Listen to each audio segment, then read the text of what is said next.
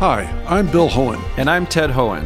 Over the past 50 years, our family has brought many world class dealerships to Carlsbad, including Mercedes Benz, Porsche, Audi, Honda, Acura, Jaguar, and Land Rover. That's right. This year we're celebrating 50 years in Carlsbad. So, on behalf of the entire Hoehn family, we want to thank San Diego. Throughout the years, we've taken tremendous pride in meeting and even exceeding our customers' automotive needs. We value the relationships with our clients and look forward to serving you for years to come. We invite you to visit one of the Hoehn Carlsbad dealerships or hoehnmotors.com.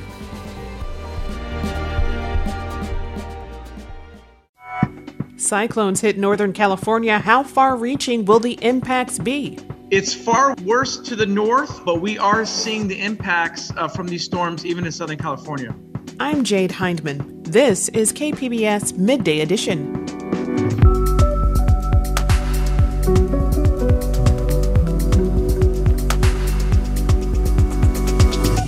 A pedestrian crossing on the west side reopens at the border. What it means for wait times and San Ysidro businesses. Anything we can do to make the border crossing shorter for anyone uh, actually helps both sides. And there are big plans to bring growth to Imperial Beach, plus a conversation with California's poet laureate. That's ahead on Midday Edition.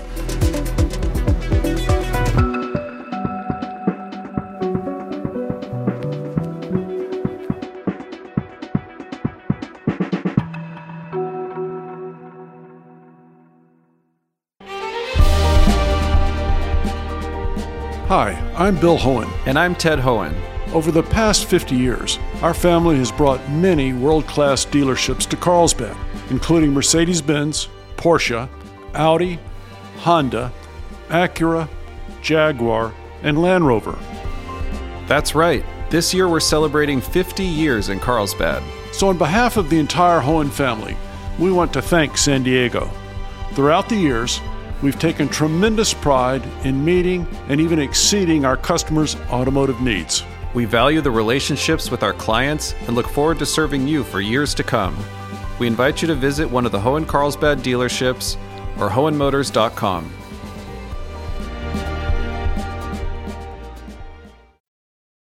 Forecasters with the National Weather Service are calling it a relentless parade of cyclones as more severe weather threatens northern and central California.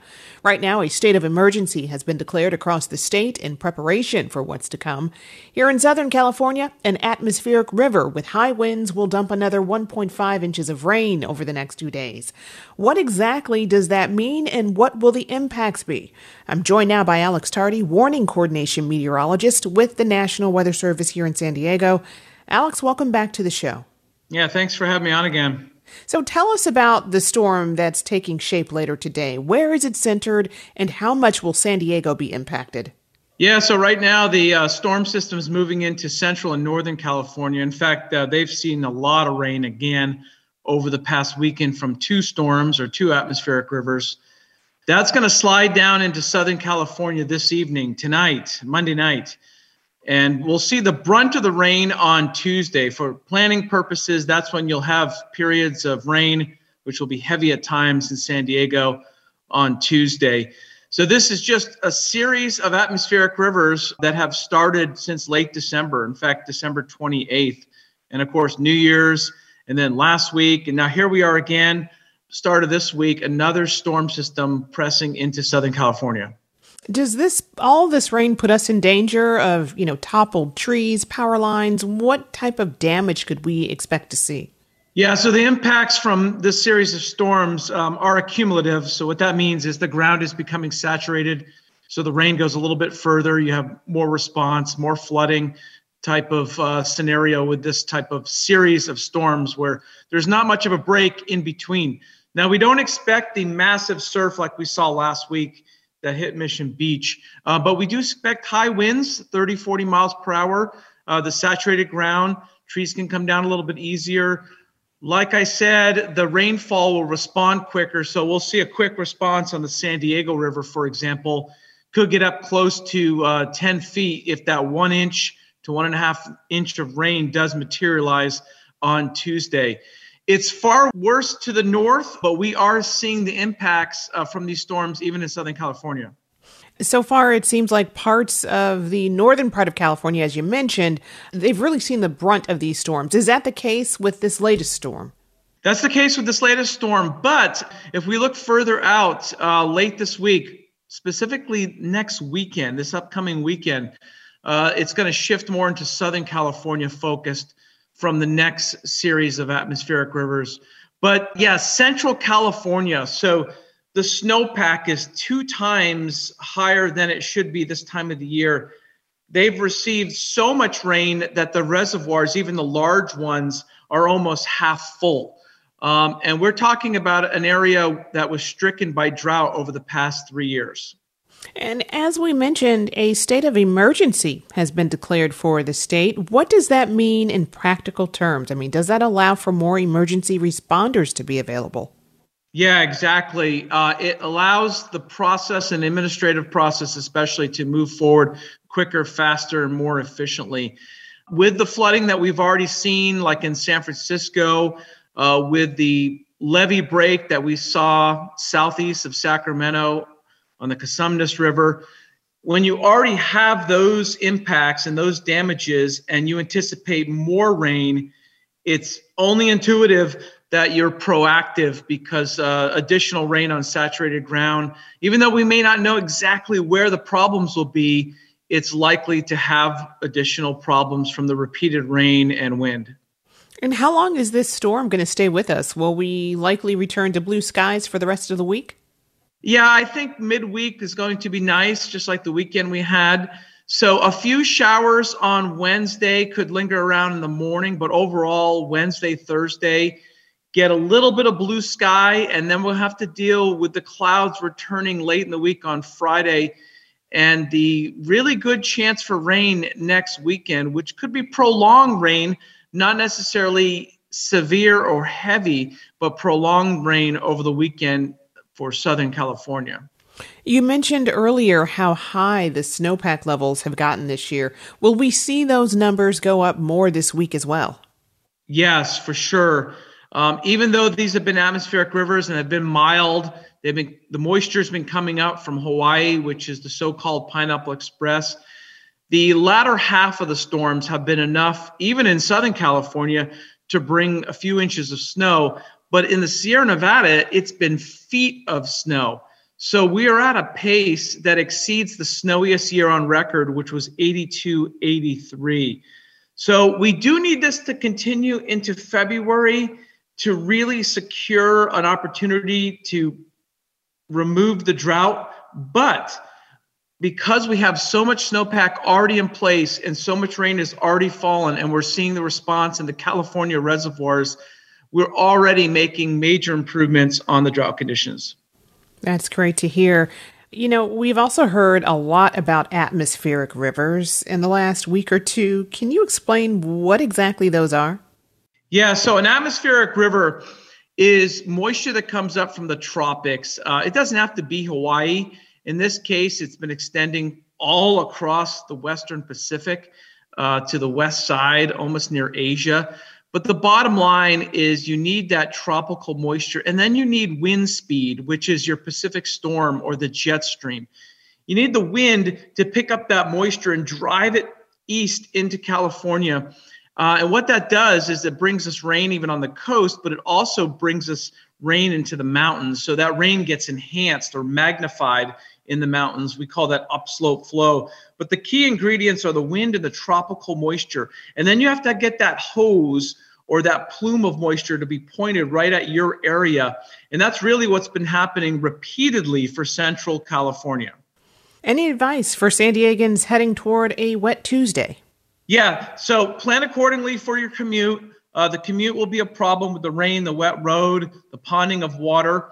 If you do live in a flood prone area anywhere, even in Southern California, today, before the rain comes in, make sure your gutters are cleaned out. Make sure the water from the last storm drained correctly. Um, your pool, for example, could be full. There are little things you can do in and around your house, but overall, be prepared for wet conditions. I've been speaking with Alex Tardy, warning coordination meteorologist with the National Weather Service here in San Diego. Alex, thank you so much for joining us. Thank you.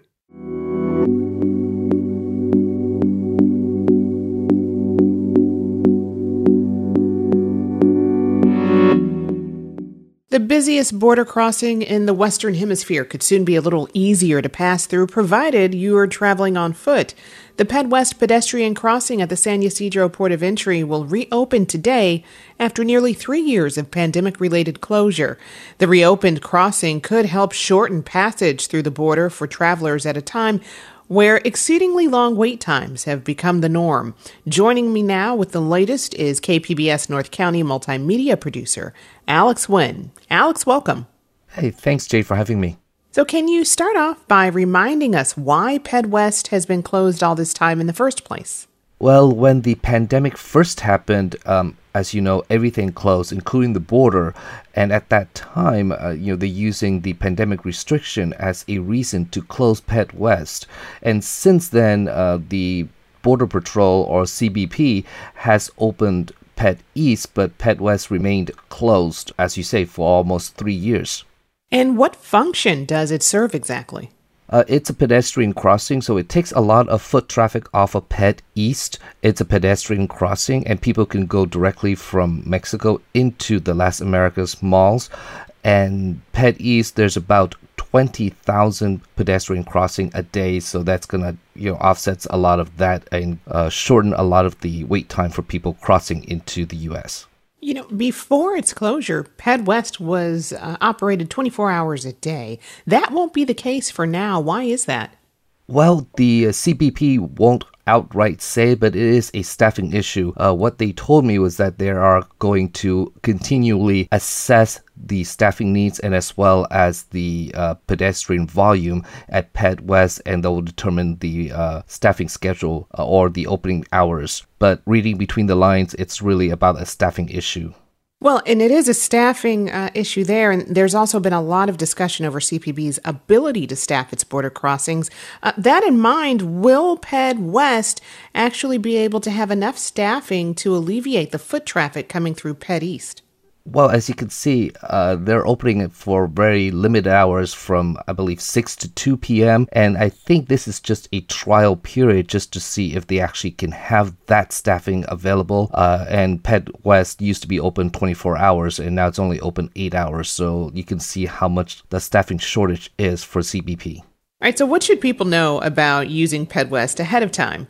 Simply the same thing that you need to know to cross into Mexico. Just make sure you have your papers ready and also to make sure that to check on the State Department's current guidelines and also just check the CBP website to see what the crossing time is. And right now I'm looking at it uh, this morning that we're speaking, it's about five minutes uh, for Ped West.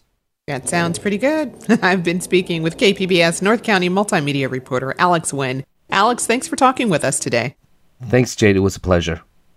As we mentioned, border officials anticipate that PedWest reopening will ease congestion at the San Ysidro port of entry. Business leaders, on the other hand, are hoping the increased foot traffic will provide a much needed boost for local commerce.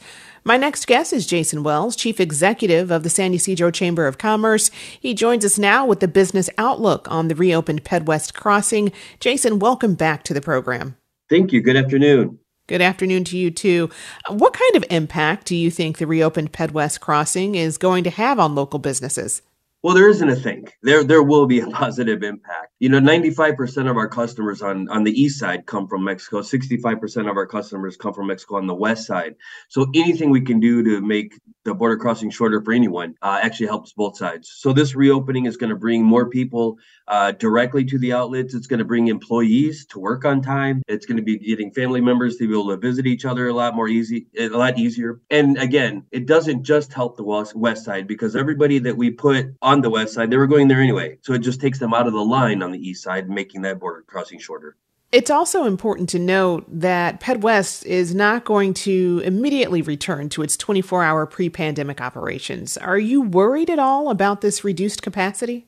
We'll take a step by step, you know, reopening. Um, what's happened is that, you know, to open PedWest per se, it's not just sending two agents to open two lanes. It's sending two agents to open two lanes. It's sending the supervisor to watch those agents. It's sending somebody that works with cash to be able to take the, the uh, permits and so forth. Not that I'm giving excuses for CBP, but we do understand that from three years of closing to opening, uh, and there's been no change in personnel for them. Um, we're, we're, we're happy that the commitment to reopen has been upheld to a point and that they've used the personnel that they have in, in creating at least one uh, uh, shift uh, that's reopened. So, yes, the reopening is 6 a.m. to 2 p.m. right now, um, northbound traffic only. Uh, despite the good news of this reopening, there have been lingering concerns about Customs and Border Protection's ability to really adequately staff its border crossings. Do you share these concerns, and, and what were the what was staffing like before the pandemic? I don't allow staffing to be an excuse, an accepted excuse, meaning I have businesses that because the border crossing is late, their employees don't get to work on time or don't get there at all for their ship. So CBP needs to be able to operate just like my businesses do based on border flow. We, you know, I was I've been part of the planning for the port of entry and its reconfiguration for the last uh, better part of the last 20 years. There had always been anticipated personnel for the anticipated border crossings. Those border crossings are no longer anticipated. Neither is that personnel number. Yes, they've had some, uh, you know, retirements and everything, but that we all do. Um, so to me, it's more of a management issue, not necessarily a personnel issue. That's not to say we wouldn't support uh, more personnel for them, but it's also to say that we don't use per- we don't accept personnel as an excuse to not do their jobs. And what are you hearing directly from business owners about this news? Are people hopeful about what this could mean for small business in San Ysidro? Well, you know, I wouldn't even say hopeful. I'd say relieved. I mean, we fought for to get PedWest created. The fact that we haven't had it open for three years, uh, you know, has been terrible for us. San Ysidro is so ignored with a lot of infrastructure that we really need to have the infrastructure we we do have open. Um, so no, it like I said, this doesn't just ease sale. This isn't just a dollar thing. This is these are employees getting to work. These are people getting to school. These are family members, uh, you know, visiting each other. These are people getting medical medical care. Uh, we are a binational region, and every every day of our lives is affected somehow with the other side of the border, whether you're north or south of it. And what's the general outlook for small businesses in San Ysidro right now? Are are a lot of business owners struggling? Uh, absolutely. Um, this year was not a, a rebound year from pre-pandemic, um, and in large part due to uh, border crossing times. Um, so what we're we're hoping for is really looking forward. Uh, we know this has to benefit us. We know things have to increase. It's just to which level is is the uncertainty. Um, so you know, we as a chamber, uh, obviously pushing every day to get our facilities open and used and fully manned and getting more uh, more uh, uh, staff time there, um, getting both sides crossing. Uh, also working with our local and, and federal governments to get more infrastructure here. We're you know doing our part. We also have uh, access uh, to uh, capital for our businesses, um, and then you know they'll do their their part in having their doors open. So uh, this this is all a system. Um, this is all a, huge machine, um, and you know our border crossings are part of that. So now that we're able to uh, create more efficient crossings, uh, businesses only got to get better. It's been a struggle, but how have small businesses been able to cope over the past few years? a lot of reduction in staffing. Um, we literally have gotten down to mom and pop and a kid, you know, on most of the boulevard.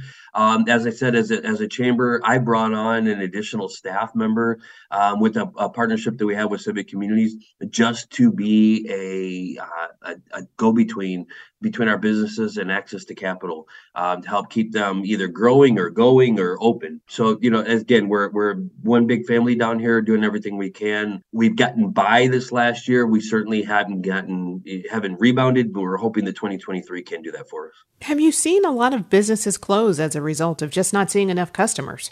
Yeah, you know, the major closings happened during the pandemic, um, but what we've seen in the years since everything except PedWest has been open um, is just not a lot of growth. Um, we've we've stopped the hemorrhaging as far as doors closing, uh, but there just hadn't been a lot of growth. And again, a lot of that had to do with border crossing times and people not coming back in the in the numbers that they were pre-pandemic. And we're really counting on this reopening of Ped West and everything we're doing here as a chamber to make 2023 the year that we do actually see that rebound. And at this point in time, I mean, we know that there were issues during the pandemic. Are uh, many of the small businesses still seeing the same issues of staffing shortages and um, fewer customers?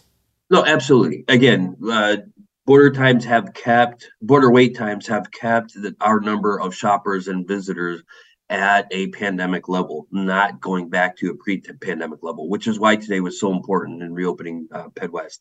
Um, so, uh, you know, things have not gotten worse since the pandemic, but they hadn't gotten better either. We're hoping that this is the first step to uh, getting things better for 2023.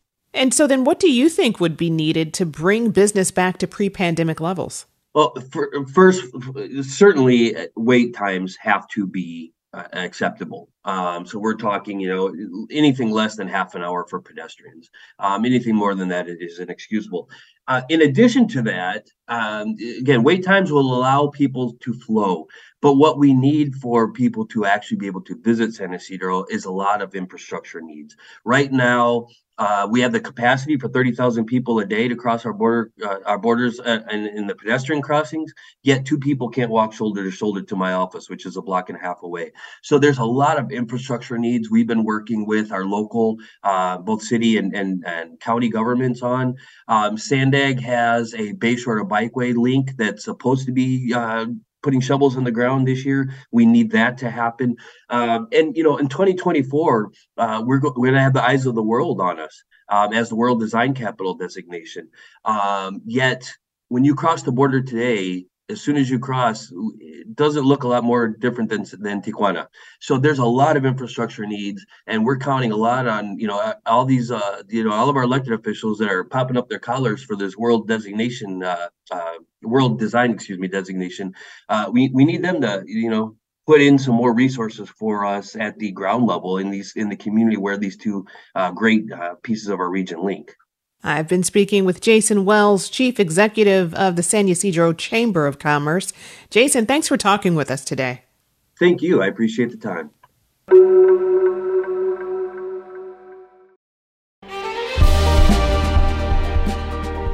Hi, I'm Bill Hoehn. And I'm Ted Hoehn. Over the past 50 years, our family has brought many world class dealerships to Carlsbad, including Mercedes Benz, Porsche, Audi, Honda, Acura, Jaguar, and Land Rover. That's right. This year we're celebrating 50 years in Carlsbad. So, on behalf of the entire Hoehn family, we want to thank San Diego.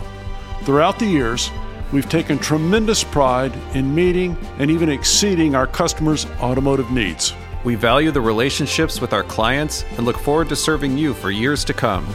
We invite you to visit one of the Hoehn Carlsbad dealerships or hoehnmotors.com.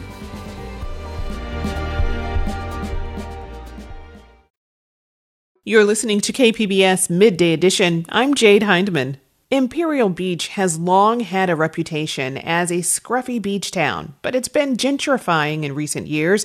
Now, city officials unveiled a new plan to make it a destination city. KPBS reporter Gustavo Solis has the story. If you haven't visited Imperial Beach in a while, you may not recognize it. The town's gritty surfer vibe is still there. But now, there's a fancy hotel right on the beach and a bunch of new shops, restaurants, and breweries. While IB's gentrification came later than most places in San Diego County, it didn't come out of nowhere. It actually started back in the year 2000 with a planning document that was simply called The Big Picture. Newly elected Mayor Paloma Aguirre says that the big picture changed Seacoast Drive, which is the city's beachfront commercial corridor. We talked on the IB Pier last week as the winter storms were coming in, Overall, we've made tremendous progress, especially in the last eight years. Uh, we've brought a lot of new businesses to IB, especially in our Seacoast area, on our Palm Avenue corridor. Now, there's a new version of the big picture for the coming decade. Officials are calling it the bigger picture. City manager Andy Hall came up with the name. You know, everybody talked about the big picture, the big picture, and it was a great, great document for providing vision and whatnot. So we thought let's not mess with it. Let's call it the bigger picture. I know just chapter two. This time, the vision goes beyond Seacoast Drive. It includes new public services, an updated pier, and new pedestrian friendly shopping corridors in the east part of town. The bigger picture really had a lot to do with um, having the nature of Imperial Beach change from trying to be just a bedroom community to being something more.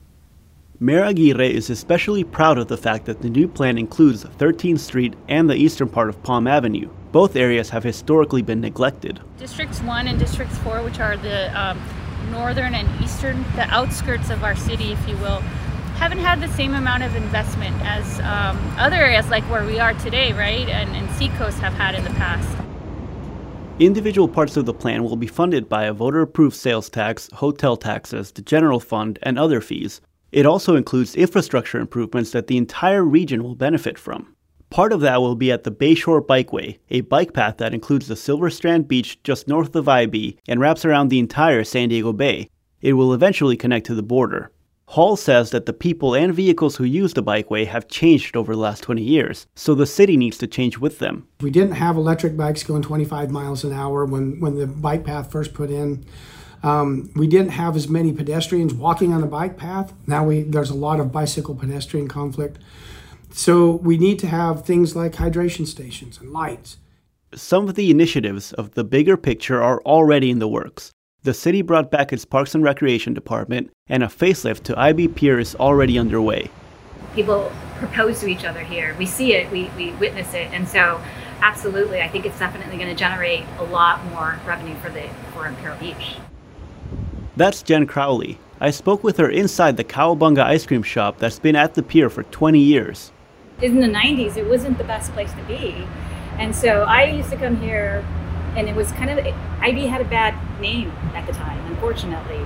And so there's been a lot of cleaning up. Crowley says she's excited to see how the bigger picture plays out and changes Imperial Beach over the next decade.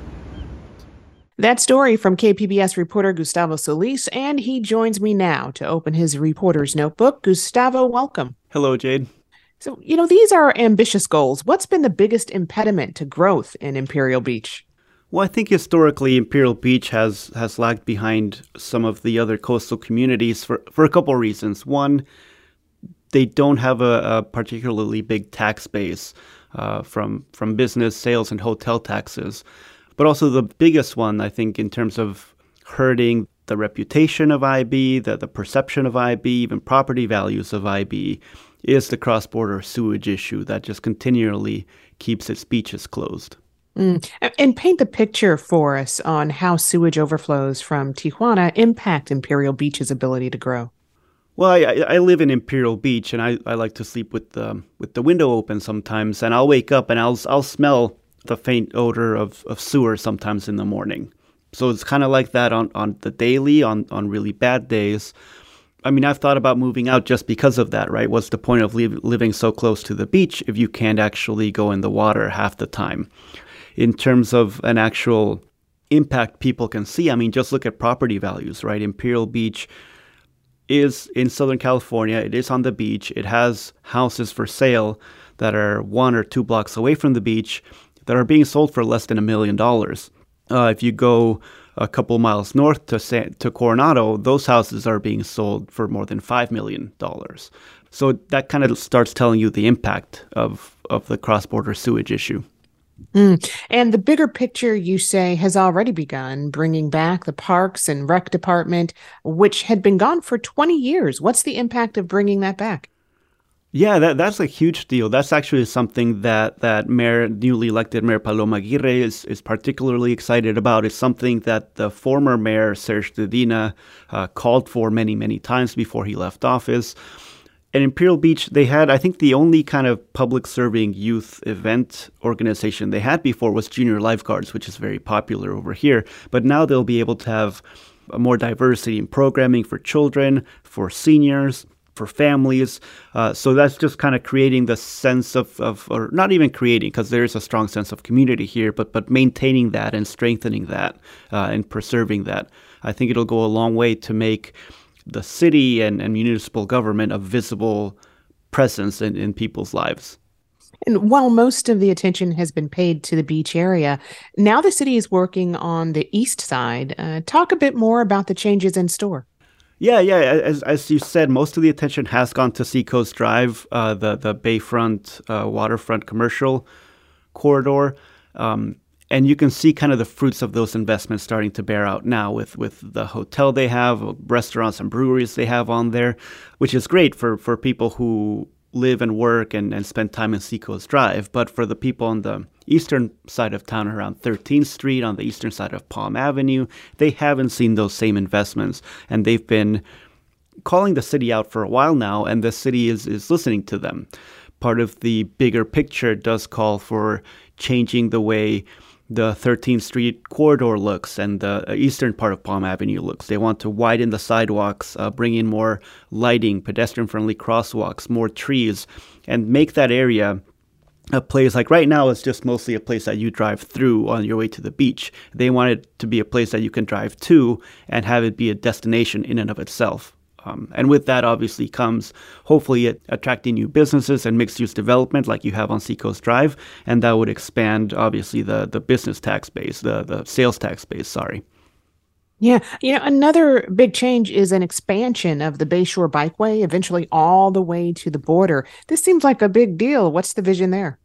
Yeah, well, that's been in the works before the bigger picture. I mean, the bigger picture incorporates it, but but it has been years long in, in the making. That one, I think, Sandag is also involved in that project. So it's the the bigger picture in terms of the Bayshore Bikeway is twofold. One, obviously, it is continuing to expand it into the border, which would be a huge boost to the entire region. Hopefully, I don't know how this would actually play out in person, but but the idea or or the the goal that the officials have would be that people would be able to just instead of commute to work by car or trolley, they would be able to take their bikes to and from Tijuana, which might alleviate some of that cross border traffic, particularly on the weekends. And then in terms of the actual Bayshore Bikeway, they want to make it a little bit more uh, safer for the people who are riding it right now. First, it starts with recognizing that the use have changed over the, the last 20 years. Uh, it's not just bicycles anymore, and it's not just road bikes anymore. Now you have uh, a lot more pedestrians than you ever did, and you have electric bicycles that can go 20 miles per hour the city manager, when I talked to him, Andy Hall, he mentioned there has been some pedestrian versus bicyclist tension growing in the Bayshore Bikeway. So part of making it safer is updated signage, widening it a little bit, creating some benches and rest areas for pedestrians, and increased lighting. So just kind of a plan to expand it and make it clear who can go where so that everybody can share the road uh, in a little bit of a nicer way. You talked about the new mayor in your story. Do you have a sense of how her leadership may impact these endeavors? So her it, it's it's a little bit interesting. I don't it's hard for me to say just because of local politics in Imperial Beach. I mean, Paloma Aguirre came in a couple years ago, served on the city council. She was kind of initially seen as uh, Serge Dedina's a protege. They both came from Wild Coast, so she does have the the bona fides of being involved in uh, environmental activism for many, many years. She's been a strong and uh, fighter and leader in the cross-border sewage issue, and she will continue to be that. She does have some detractors in the city council. It was shown just a couple months ago how the, the, the vote to elect a Sandag representative Mayor Paloma Aguirre wasn't elected. It was a city council member that went in. So there's some conflict, and I don't know how that will play out in the long term in terms of the city's ability to get things done.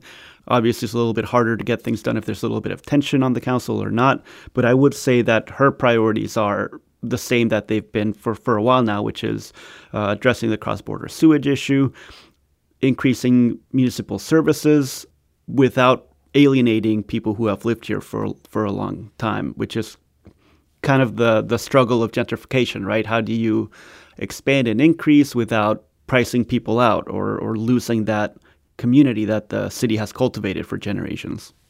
Right. And, you know, I mean, Imperial Beach is a vibe. There's this culture that exists there. Uh, on the weekends, you can see lowrider cars cruising along Seacoast Drive.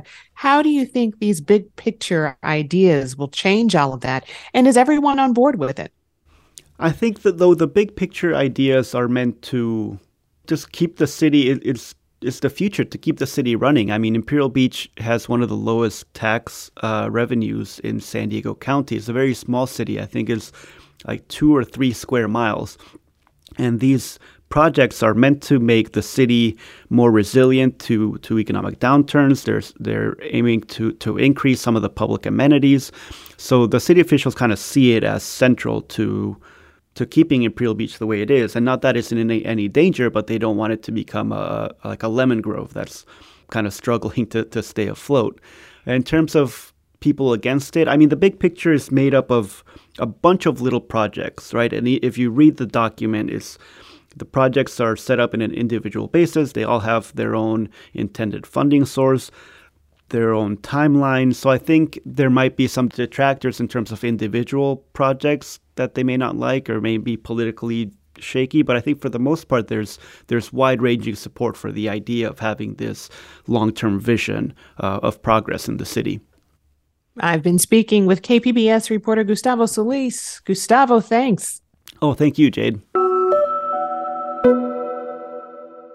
KPBS On Demand is supported by the Museum of Contemporary Art San Diego, offering visitors to the La Jolla campus special exhibitions, collection galleries, coastal vistas, seaside dining, and more. MCASD.org. You're listening to KPBS Midday Edition. I'm Jade Hindman. Poet Lee Herrick has taught at Fresno City College since the late 1990s and is now our state's first Asian American Poet Laureate. His work has touched on some of the experiences Californians share, including our diverse culture and food, as well as questions of identity. I watched my daughter bite into a peach. And although she did not have the language for it yet, I imagined her thinking, that taste,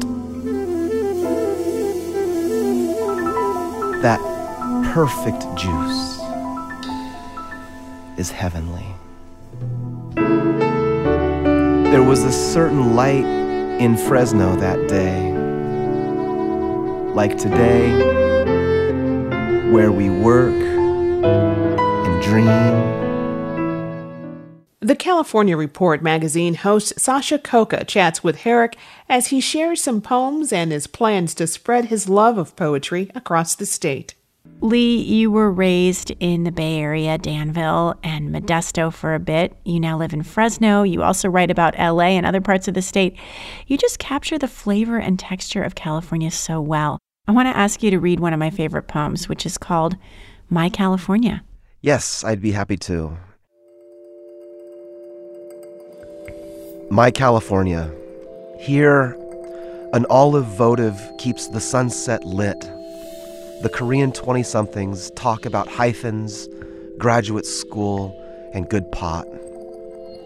A group of four at a window table in Carpinteria discuss the quality of wines in Napa Valley versus Lodi. Here in my California, the streets remember the Chicano poet whose songs still bank off Fresno's beer soaked gutters and almond trees in partial blossom. Here in my California, we fish out long noodles from the pho with such accuracy you'd know we'd done this before. In Fresno, the bullets tire of themselves and begin to pray five times a day. In Fresno, we hope for less of the police state and more of a state of grace. In my California, you can watch the sun go down like in your California on the ledge of the pregnant 22nd century, the one with a bounty of peaches and grapes, red onions and the good salsa, wine and japchae. Here in my California, paperbacks are free. Farmers markets are 24 hours a day and always packed. The trees and water have no nails in them. The priests eat well, the homeless eat well. Here, in my California, everywhere is Chinatown, everywhere is K Town, everywhere is Armenia Town, everywhere a little Italy. less Confederacy, no internment in the valley, better history texts for the juniors. In my California, free sounds and free touch, free questions, free answers, free songs from parents and poets, those hopeful bodies of light.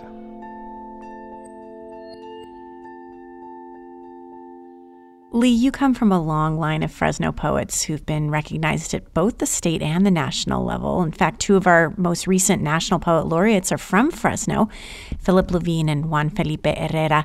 What is it about Fresno you think that inspires writers?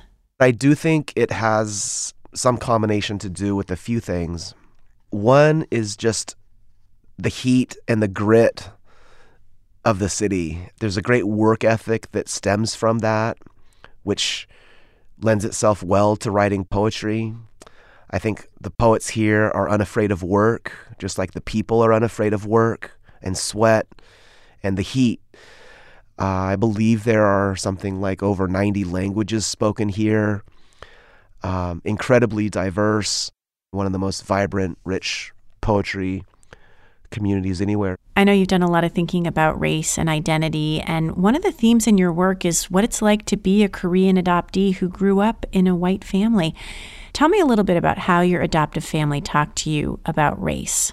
You know, so I was growing up in the 1970s and 80s, and the adoption discourse at that time sort of mirrored the race discourse of that time from white America or from my white family, which was we don't see color.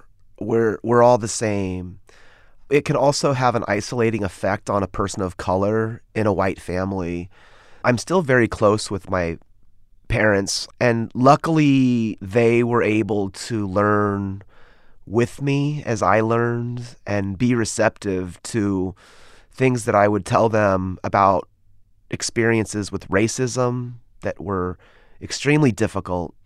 A, a defining moment in my life with regard to race consciousness was the Rodney King beating in 1992 and some of the impact that had on the Korean American community. And so it took me a while to realize that I was Asian American. Uh, it took me a while to realize that the racism I was experienced was not accidental and that it was having an impact on me and on um, thousands or millions of other people.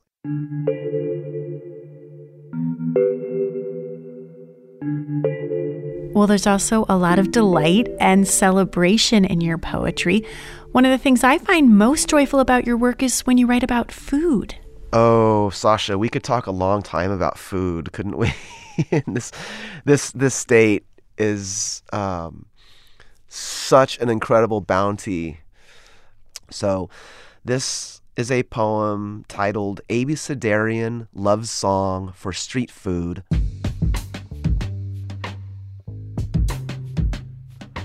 All praise for the pozole glistening in midday light by the grace of the woman near the comal. In Southern California, Raul Martinez unveiled a mobile downtown gold mine of Al Pastor by a bar in East LA for the drunk, the artists, the necessary future waiting in line. Praise be to the ice cream truck, glory of the van's slow roll. So praise the van, hut, cart, booth, tent, stall, stand, bike, or truck. I once devoured a tlayuda in Oaxaca City, broke down just as the sunlight burst through the heart of a woman kissing her baby's forehead by the plaza. When I say love, what I mean to say is I dream of you through disaster, malady, drought, or this nightmare anxiety pandemic. Now, even in this late dying, let us praise the 20,000 open hearted vendors in Bangkok and the glorious pupusas in San Salvador I ate on a bench near a dove. Quesadilla, arepa, tteokbokki, hallelujah. The banh mi right on the outskirts of Hue, the chili pepper, the cilantro songs, praise the Zocalo saints who brought me to tears with a taco so full of music, I almost wept. Under the Beijing moonlight, baozi is made by angels, vendors with wings if you know where to look. On West 53rd and 6th Avenue, New York City, halal, or in Fresno, no xenophobe is welcome. Tell me what to eat. Your chuan, your elote, your mouthful of pure zen, like savory, surprising flashes of heaven. Mm, you're making me hungry. Tacos full of music. what an image. Oh, God bless the tacos. yes, Fresno has some of the best tacos too. You're lucky. Lee, tell us a little bit about your goals as poet laureate. How do you think you're going to try to bring poetry into the lives of more Californians? The idea is two pronged, um, and my platform I'm calling Our California. Every reading and event that I do throughout the state, I hope to pair with a local social justice or civic engagement organization. I've already got readings booked from San Diego to Northern California and, and everywhere in between. The other way, I'll be inviting any and every Californian to write a poem about their city, their town, or their California, if you will. What do they love about it? What beauty do they see in it? But also, what don't they love about it? That was California Poet Laureate Lee Herrick speaking with the California Report magazine host Sasha Khokha. He's the author of several books, including Scar and Flower and Gardening Secrets of the Dead. He also co edited The World I Leave You Asian American Poets on Faith and Spirit.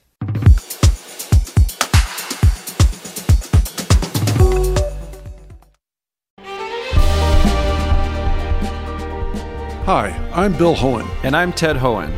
Over the past 50 years, our family has brought many world class dealerships to Carlsbad, including Mercedes Benz, Porsche, Audi, Honda, Acura, Jaguar, and Land Rover. That's right. This year we're celebrating 50 years in Carlsbad. So, on behalf of the entire Hoehn family, we want to thank San Diego. Throughout the years, we've taken tremendous pride in meeting and even exceeding our customers' automotive needs. We value the relationships with our clients and look forward to serving you for years to come. We invite you to visit one of the Hoehn Carlsbad dealerships or Hoehnmotors.com.